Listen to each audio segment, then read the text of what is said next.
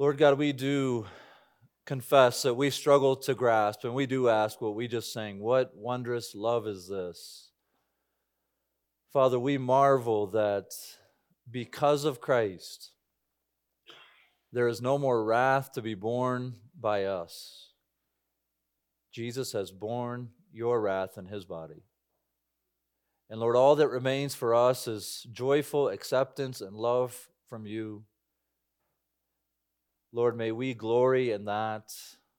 May we respond to that in ways that please and glorify you. Lord, cause us to hide your word in our heart this morning that we might not sin against you, that we might grow and be conformed into the image of Christ, that we might learn to hate our sin and to pursue righteousness in light of your mercy and grace. In Jesus' name, amen. You can turn in your Bibles to Jonah chapter 1.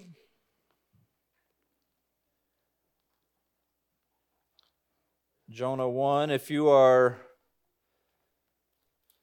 new to trying to find your way around the Bible, that's, o- that's okay. You know, you might try to chunk up some of these minor prophets you know, Joel, Amos, Obadiah, Jonah, Micah, Nahum. If you can get that in your brain, then you're you got a good chance of landing somewhere in there, and then you can find the book you're looking for. Um, so we'll be in Jonah this morning. We've been in Luke for quite some time. We, we've taken short breaks from the Gospel of Luke when we've reached some major transition points in Luke. So for us, that was the first nine chapters where Jesus was ministering in Galilee. Then we took a break. We did some work in Malachi. We did some work in the Psalms. And now we've made it to where Jesus is in Jerusalem, which marks another big transition in the Gospel of Luke. So we're going to take some time. We'll walk through uh, the book of Jonah and then we'll see where we go from there. Today, I want to begin in chapter one, obviously, but I wanted to say that we'll probably be in chapter one next week as well. I don't envision us making it, it all the way through, but I want to kind of introduce the book and I want to look at Jonah's disobedience here. You know, besides John 3:16 and Matthew 7, if that reference doesn't ring a bell, like judge not lest you be judged. Besides those two passages, perhaps the book of Jonah is the most well known uh, passages of Scripture in the Bible. We even find reference to it in lots of pop culture. Some of you remember the old Pinocchio story and the Disney movie that came out, and they get swallowed by a whale. Well, that's an ode to Jonah. More recently, uh, Iron Man. You guys, you know, if you don't know Pinocchio, you might know Iron Man. Um, you know, he's going to fly into this robotic whale, like alien invasion thing. And he tells his artificial intelligence, like, uh, machine, like, have you ever heard the story of Jonah? And he flies into the belly of the whale. Right? Even Marvel's willing to kind of go here because they know it's, it's such a familiar story in our world. Even Bruce Springsteen has a song called Swallowed Up in the Belly of the Whale. You know, it's no born in the USA, but it's okay. What is what is evident though as, as we think about these pop cultural references to Jonah, all of these center on the whale, or we'll see, it's a it's a great fish. All right, they, they swallow or they, they focus on Jonah being swallowed by this great fish. And that's certainly a major part of the story. But as we kind of launch into studying Jonah over the next several weeks, I want us to, to keep in our mind something that G. Campbell Morgan said. He said this Man have, men have been looking so hard at the great fish that they have failed to see the great God. Okay, so as we approach the book of Jonah, I don't, you know, these details matter and they're important and we're going to talk about them, but we don't want to lose sight that God is the main actor in every narrative of Scripture. We don't want to focus so hard on the great fish that we lose sight of the great God. So, what do we see about God's greatness in the book of Jonah? Well, sort of the overarching theme is going to be God's great mercy towards the undeserving. Nineveh's undeserving. These sailors in chapter 1 are undeserving. And Jonah is undeserving. And so, what we see is the presence of these undeserving, even hostile people serve as sort of the backdrop in which God's mercy shines even brighter. You think about how, how stars shine brighter in the, in the darkest night. Well, sin is sort of like, and, and these undeserving people are sort of like this black backdrop that serve to highlight and emphasize and demonstrate the glory of God and how He demonstrates mercy to those who are undeserving. And so today we're going to look at Jonah, his, his disobedience. We're going to look at what might be called the insanity of disobedience. And, and I don't say that as like the guy that's figured it out. I'm looking at you guys saying, Are you insane? Why would you ever disobey, right? Fellow soldier in the trenches trying to become like Jesus together. But it is, it, we're going to look at the, the insanity of disobeying God's word. And so there's really two, two points this morning to disobey God is to try to do the impossible, is to flee from God's presence. And then, secondly, we'll see to, to disobey God's word is to do the injurious, that which injures you. It's to run to your own destruction. So let's look at that first point. To disobey God's word is to attempt the impossible, to flee from God's presence. Jonah 1 1 Now the word of the Lord came to Jonah the son of Amittai. What's interesting about Jonah, it sort of sits in these minor prophets, but it's, it, it's somewhat unique in that it's, it's a story. It's a true story. We call it historical narrative. It doesn't focus primarily on, on the message that Jonah gives to a people. Instead, it, it focuses a lot on Jonah and his response to the message that he's supposed to give, and then the people's response to his short message. So it's a record of events, and it starts off with the word of the Lord coming to Jonah, the son of Amittai. And the message is arise and go to that great city, Nineveh, and call out against it, for their evil has come up before me. So we know that that, that Jonah is a prophet, not only because this, this introductory phrase, the word of the Lord came to, that's the way God introduces speech to prophets, but also over in first or second Kings 14, it talks about Jonah, the son of Amittai, the servant of the Lord, delivering a message that Israel's boundaries are going to expand in the reign of King Jeroboam II. So Jonah is a prophet. And as a prophet, he had a privileged position before the Lord. He's the servant of the Lord. And he's been set aside for a specific purpose that is to receive the word of the Lord and to deliver the, the word of the Lord, to relay God's intended message to God's intended audience. Amos, who was a contemporary of Jonah, said, The Lord has done nothing without revealing his secret to his servants, the prophets. So the prophets are in this privileged position where they receive this, the secrets of the Lord or the revelation of the Lord, and then they go and they proclaim that message. This is a, a high position. Elijah describes it as standing in the presence of the Lord, awaiting his message. So this is Jonah, a prophet of the Lord, awaiting the message of the Lord, and it comes there, but this message is unique. First, there's, there's sort of a sense of urgency in the message arise, go, up. It's like up, go. You don't even have time to say the word and, right? There's just two imperative commands right together get up, go. There's this urgency in the, in, in the command, but that isn't necessarily a surprising part. Right? The surprise is actually Jonah's destination. And his destination is a foreign place to preach uh, a warning to a foreign people. And that's pretty unique, actually, among the prophets. Other prophets spoke about foreign nations, talked about foreign nations and what God's doing with foreign nations, but they most often did so from within the confines of Israel's border, and oftentimes it was speaking to Israel about them, saying, don't, don't go after Egypt, don't rely on Egypt. It was a warning. Or warning Israel, like, if you keep this up, another foreign army is going to come in here and they're going to invade you. But Jonah's called to get up and go to this foreign people and deliver God's message directly to them. And this place is Nineveh. It's a great city. Maybe not in the sense that we would call Custer or Rapid a, a great city.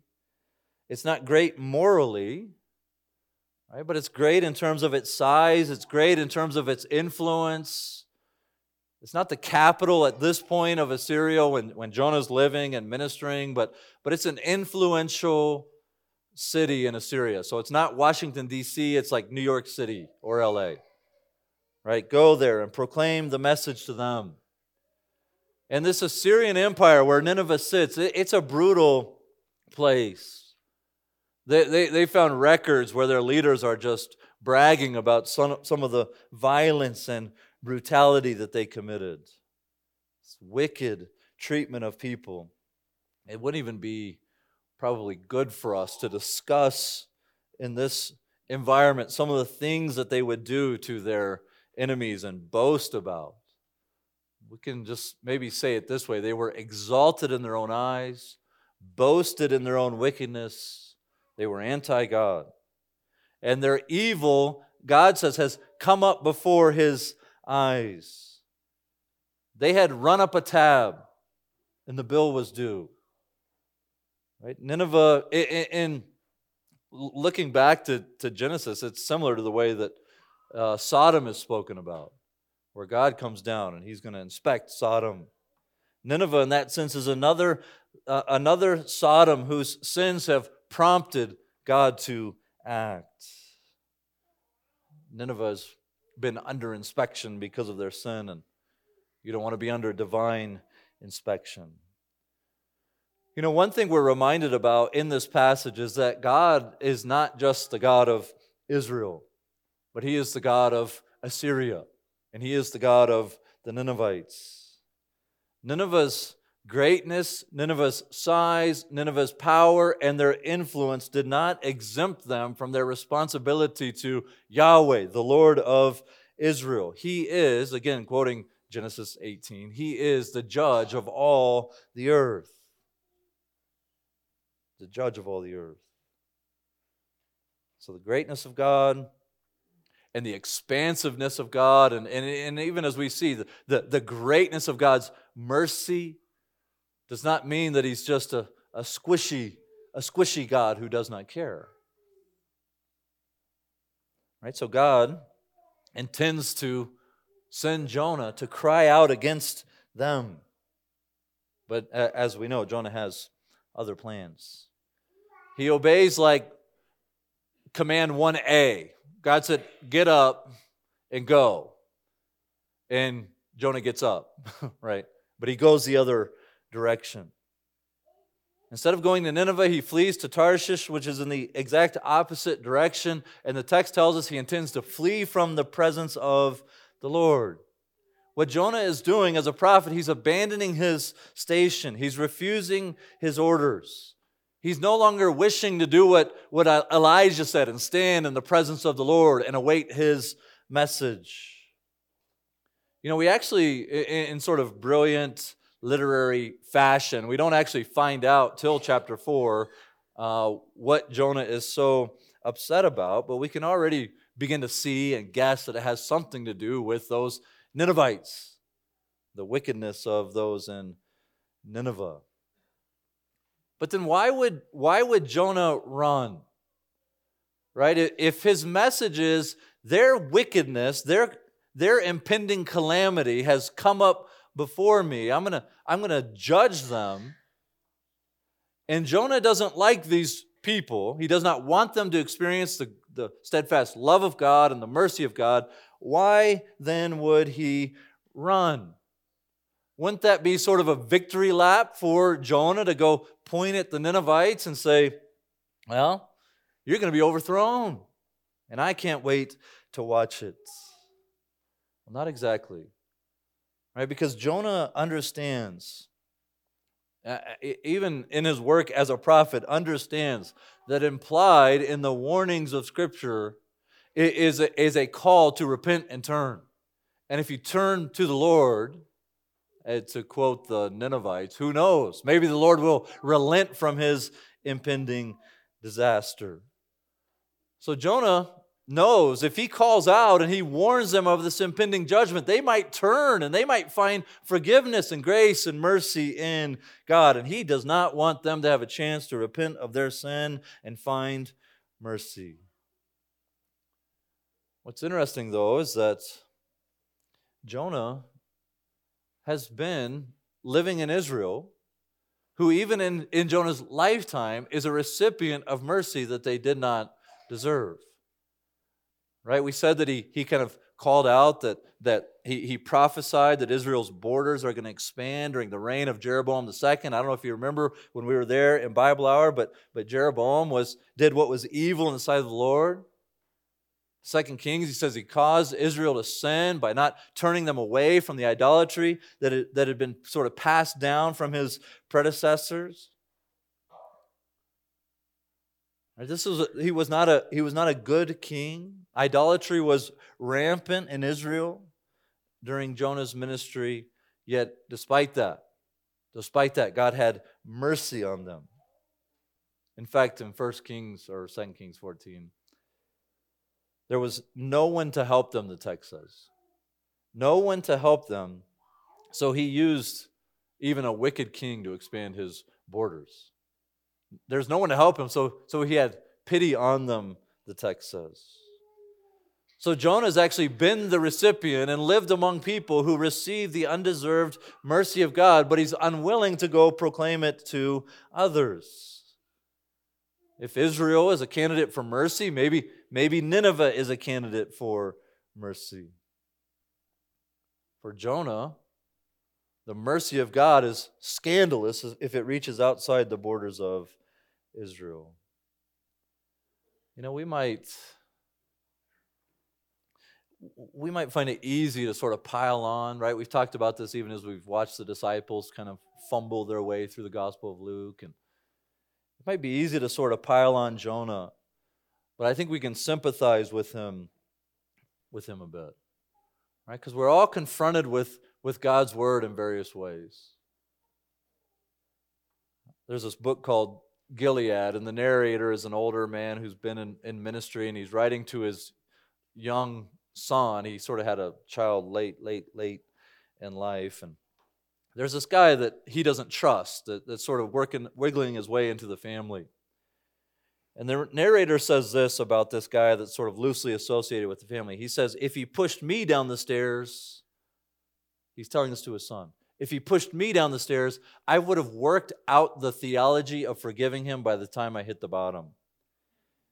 He says, But if he harms you in any way, I fear my theology would fail. So, what's he doing?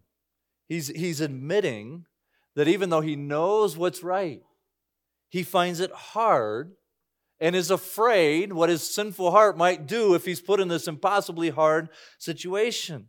He's saying it's hard to forgive enemies. And it's hard for, for, for me to want forgiveness for my enemies. That's what Jonah's wrestling with. He doesn't want forgiveness on his, on his enemies. So Jonah runs, and he runs towards Tarshish away from the presence of the Lord. This is uh, significant. Tarshish was sort of on the, on the edge of, ge- of Israel's sort of geographical understanding. Right? It was like as far as they could think to get away. In Isaiah 66, it mentions Tarshish as a place where, where they don't know the glory of the Lord. They don't know Yahweh. They have not known him. So, so if Jonah can make it there, maybe he gets out from underneath the responsibility that he has as a prophet. Maybe the word of God can't reach me in Tarshish. I used to think about Jonah sort of like a two year old playing hide and seek. They cover their eyes and they're out in the wide open, and they think because their eyes are closed, you can't see them. You know, I used to read Jonah like he's, he's a two year old. He thinks he can run away from God. I, well, I think he probably intellectually understands Psalm 139. Where can I go from your spirit? Where can I flee from your presence? If I make my bed in Sheol, it even mentions the sea and the waters and the ocean. You can't go there. I think he probably intellectually understands these. What we have in, in the story of Jonah is a prophet of the Lord who has a clear command and directly disobeys. John says, Go west, and I'm going to get mixed up here.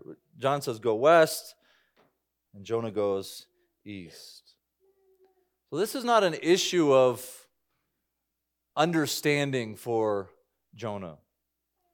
Right? This is, this is an issue of volition. He's confronted with the word of the Lord and he does not want to do it.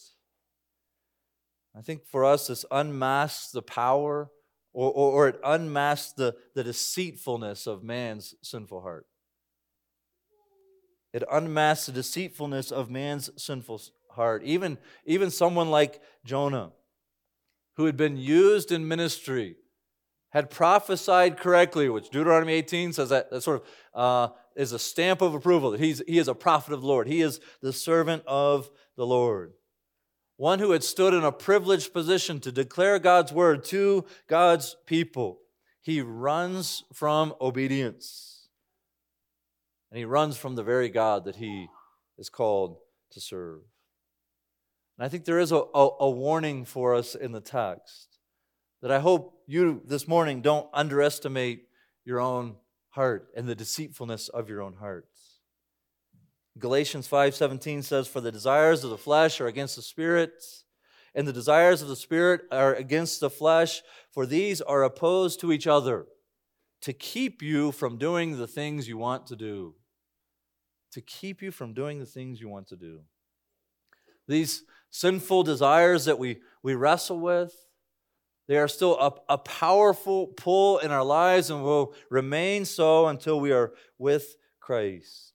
The, the, the flesh is so deceitful, the heart of man is so deceitful that even though you want to please God, even though you want to glorify Him, you want to do Him, you find yourself doing the very things that you hate and not doing the very things that you want to do. If you're a Christian this morning, you desire to glorify God. That's, that's a gift from the Lord. That's part of your union with Christ. You have a new desire. I want to please God. But we find ourselves often living for the fulfillment of our own desires.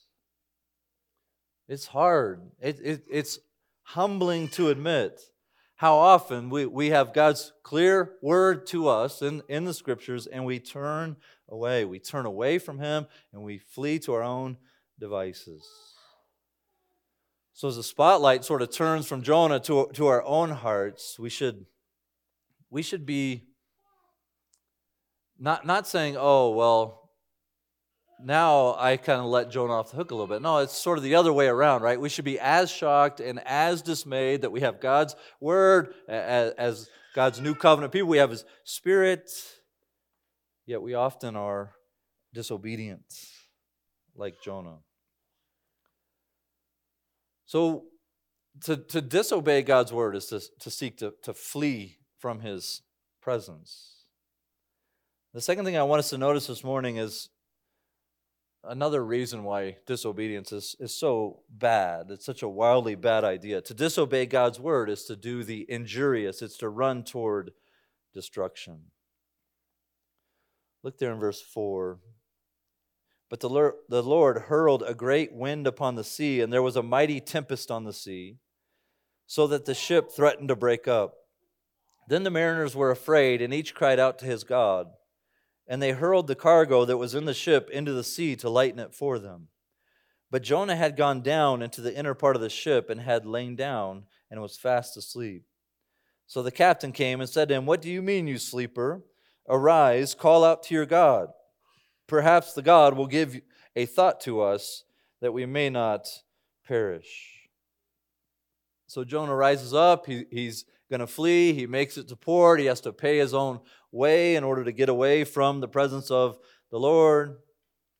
But we know that, that his attempt is, is futile. The Lord, the, the, the text says, hurled a great storm at him. And this is, this is a serious storm right? This isn't being out on Center Lake and the wind picks up a little bit. We get a sense of the severity of it. Uh, uh there in verse 4, it says the, the ship threatened to break up. And what's going on is actually the, the author personifies the ship. It's the ship itself that's saying, I think I'm about to break apart. I mean, this, this is a serious storm. We see it also in that the, these sailors who were hired to do this job, presumably they were able to do the job that they were paid to do, the, the sailors, the mariners themselves are really scared.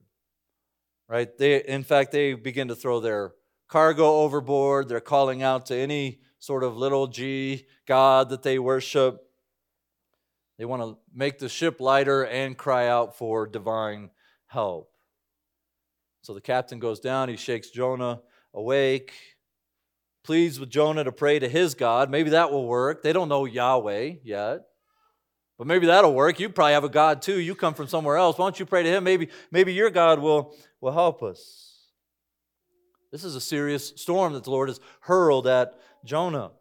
And we're going to spend more time on, on this next week. But for now, I want us just to, to think and to notice that God, what God is doing is He's stopping Jonah in his tracks.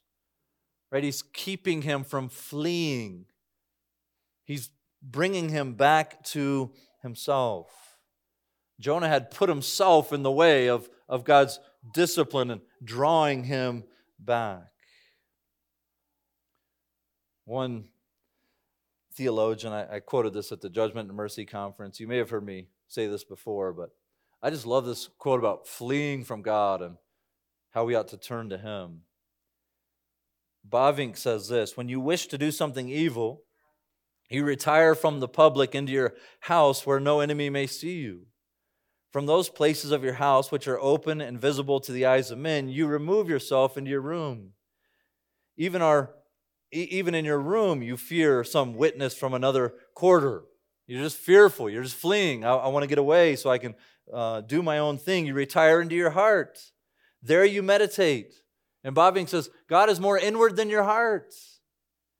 You can't even meditate in your own mind and have God not be there and understand and know the very thoughts and intentions of your heart. And he says, So if you can't get away from your heart, where will you flee? Where will you go?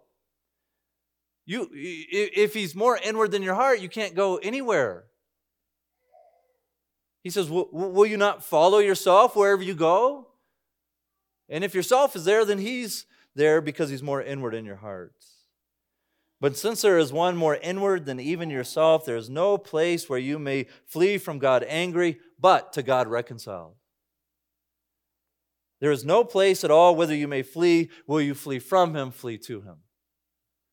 He says, quit, quit running from him, run to him. You can't run from God angry. You can't run from his anger. So you run to him, find grace and mercy in him, and be reconciled to him. What good news it is in those words that you can't flee from him, but you can flee to him. Those, those words are not just a warning, but they're an invitation. Much like Jonah's warning will be an invitation. You can't flee from him, but you can come to him. Admitting how easy it is to want to run from him, you can come and find mercy in him.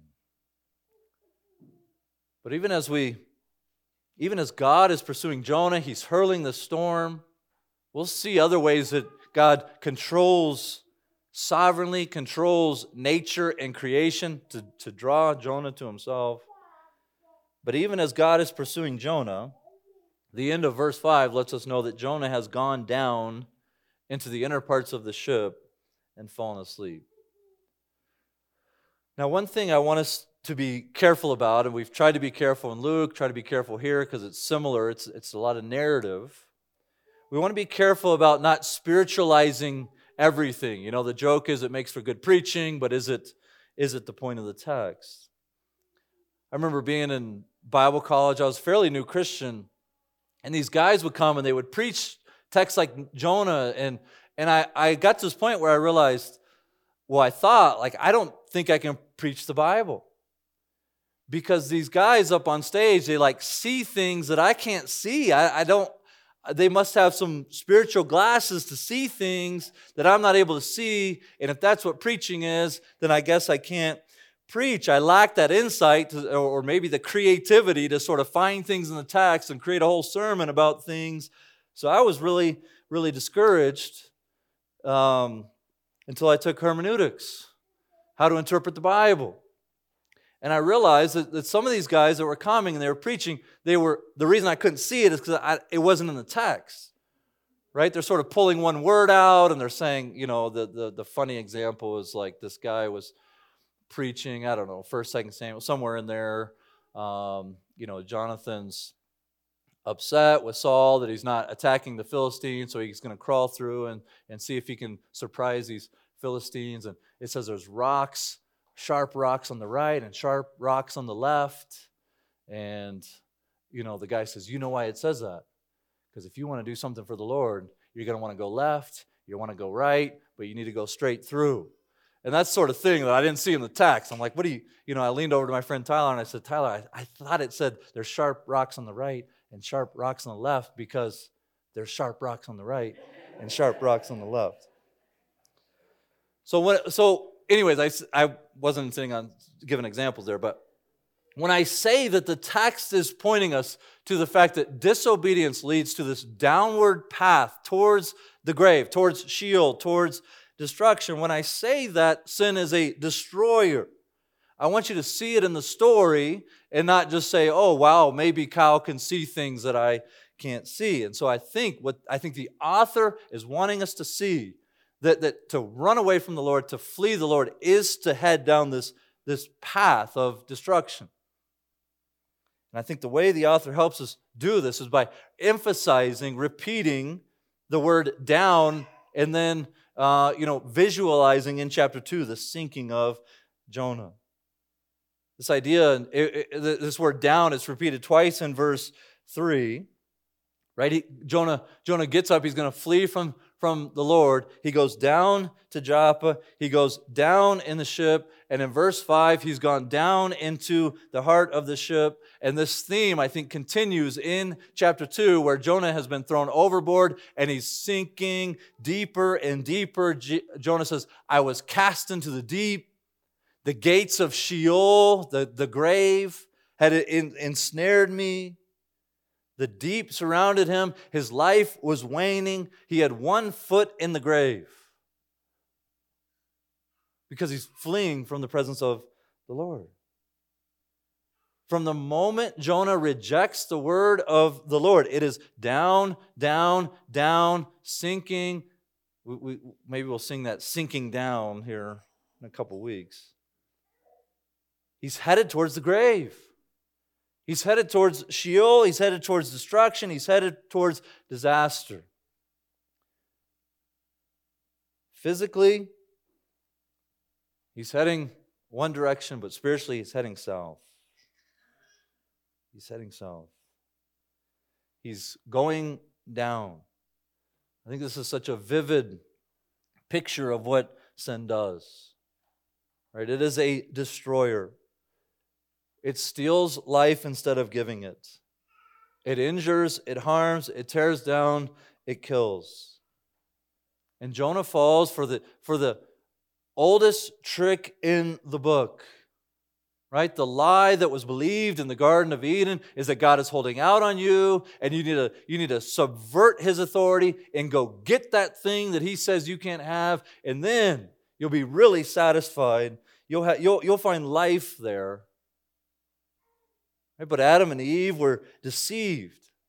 They didn't find life.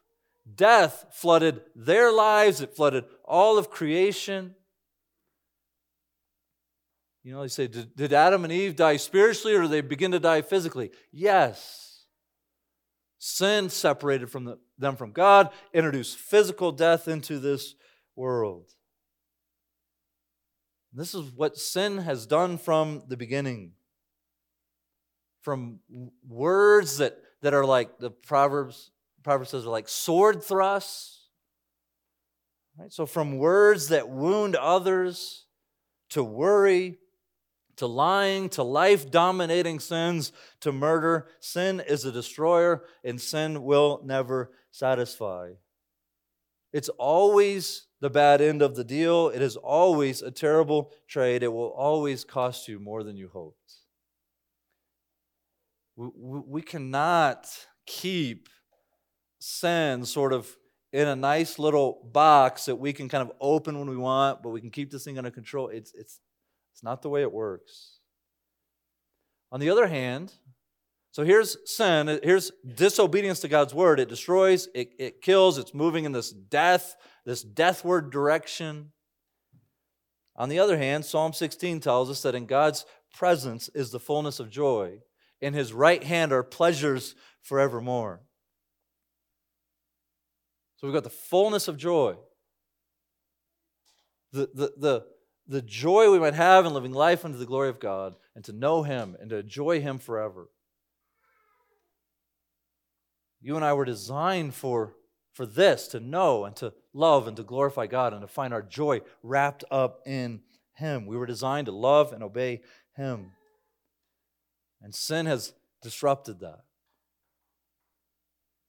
And outside of Christ, anyone outside of Christ is not only doomed to experience the futility of sin in this life, but to bear the wrath of God in the next. And that's why we rejoice and sing about and talk about and proclaim the work of Christ. Because it's to reconcile an undeserving people who are headed towards their own destruction back to God, who has the fullness of joy in Him and in and, and pleasures forevermore, the text says. Jesus laid down his life on the cross. Even, even there, sin is unmasked. We see what it costs God to accomplish this reconciliation. That in order to accomplish reconciliation, the Son of God incurred death. The gospel is that Jesus has borne the wrath for you so that you might enjoy the fullness of God, so that you might be reconciled to Him. You know, if, if you don't know Christ this morning, I would encourage you turn to Him. And if you have questions, if you have questions about Jesus, what did He do? What is this gospel? I'll be at the back. If somebody invited you to church this morning, they would love to talk to you about Christ. But I'll be shaking hands at the back. I would love nothing more than to talk to you about Christ. For the Christian this morning, we, we too are reminded that sin is a terrible master, that we can rest assured then that God's prohibitions and his commands are always good. His prohibitions and his commands are always good. Or we might say it this way if God himself is good, then the word of God is always good. If God himself is always good, then the word of the Lord is good.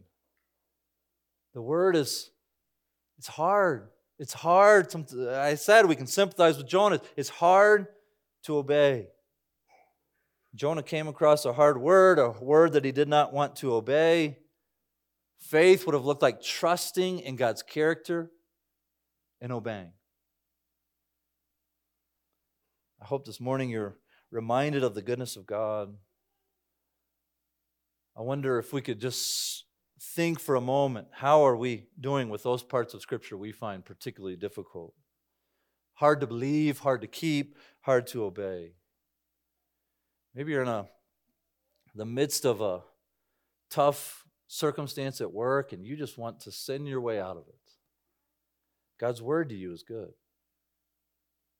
Right? You're in a hard you're in a hard marriage and there's no biblical justification for divorce and, and you, you the word is hard it's hard to keep and god is good and his word is good. Some of you young people you think your parents have completely lost touch with reality but you're called to obey them and his word is good it's good because he's good you think your soulmate is someone that you're not currently married to? Listen, God says no, and His word is good. You want to live life on your terms, for your glory, and God's word is in the way of that. His word is good. It's always good. You want to cling to bitterness? Cling to bitterness and not forgive someone that's hurt you. His word says, Forgive as God in Christ has forgiven you, and His word is always good. This morning, if you have turned to Christ, You know, you might be thinking, man, Jonah had such a privileged position. He was a prophet. The Lord revealed his secrets to him, and he got to go proclaim the secrets. The word of the Lord came directly to him. I'm no prophet. So, does this apply to me? I want to I want to end just by reminding us that yeah, we're not prophets. If someone says they're a prophet, go somewhere else. You may not be a prophet, but you have a privileged position before God. We too have the word of the Lord. You are privileged in that you don't need special revelations. God has revealed his secrets in his word. The mystery of Christ revealed to you in the scriptures. The will of God. This is the will of God, your sanctification. He's given you his word in the Bible. You have his very words, and we saw in John chapter 20 that these are, these are the type of words that give life. These are the type of words that the Spirit of God uses to change your hearts. Psalm 119:50 says, "This is my comfort in my affliction, that your promise gives me life." Also, if you know Christ this morning, know that your privilege is found in Jesus Christ. You are a person who is united to Christ. You have been united with him in such a way that not only have your sins been forgiven, but the power of sin has been broken in you. The way the, the way the New Testament writers write is not like, man, wouldn't it be great to be Jonah? It's how blessed are we to live on this side of the cross. The prophets long to know when the stuff that they wrote about would be fulfilled, and we get to know it. It's been given to us in Christ. We experience it in Him. The prophets long for the days that we get to enjoy, days in which we get to look back at what Christ has done for us. Like Jonah's sin, like Nineveh's sin, that, that, that provides sort of the backdrop for the mercy of God. He's kind to, kind to Jonah, even in hurling the storm. He's going to be kind to the sailors. He's going to be kind to, to Nineveh and that sort of the, these undeserving people. Magnify the grace and the mercy of God in Christ. Romans 5 8 says our sin does the same thing. But God has demonstrated his love for us in that while we were yet sinners, Christ died for us. How do we know? How can we be assured of God's love? It wasn't because you, you, made yourself really clean and then you came to Him. He said, I guess that's acceptable. It's because while you were still in sin, Christ died for you. He will never forsake you. Right? Perhaps you feel like you've blown it that God said to go west and you went east, or vice versa, that you've been running, walking in disobedience, know this morning that you can turn to Him and He will deal gently with you. Don't flee from Him, flee to Him. And as we as we look to Christ, the author and finisher of our faith, let's run to Him. Let's pray together. Lord God, we admit that we fall so short. Yet, as we sang about, your great love is showered upon us in Christ Jesus.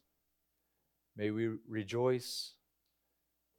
May we respond in glad singing to you in Jesus' name. Amen.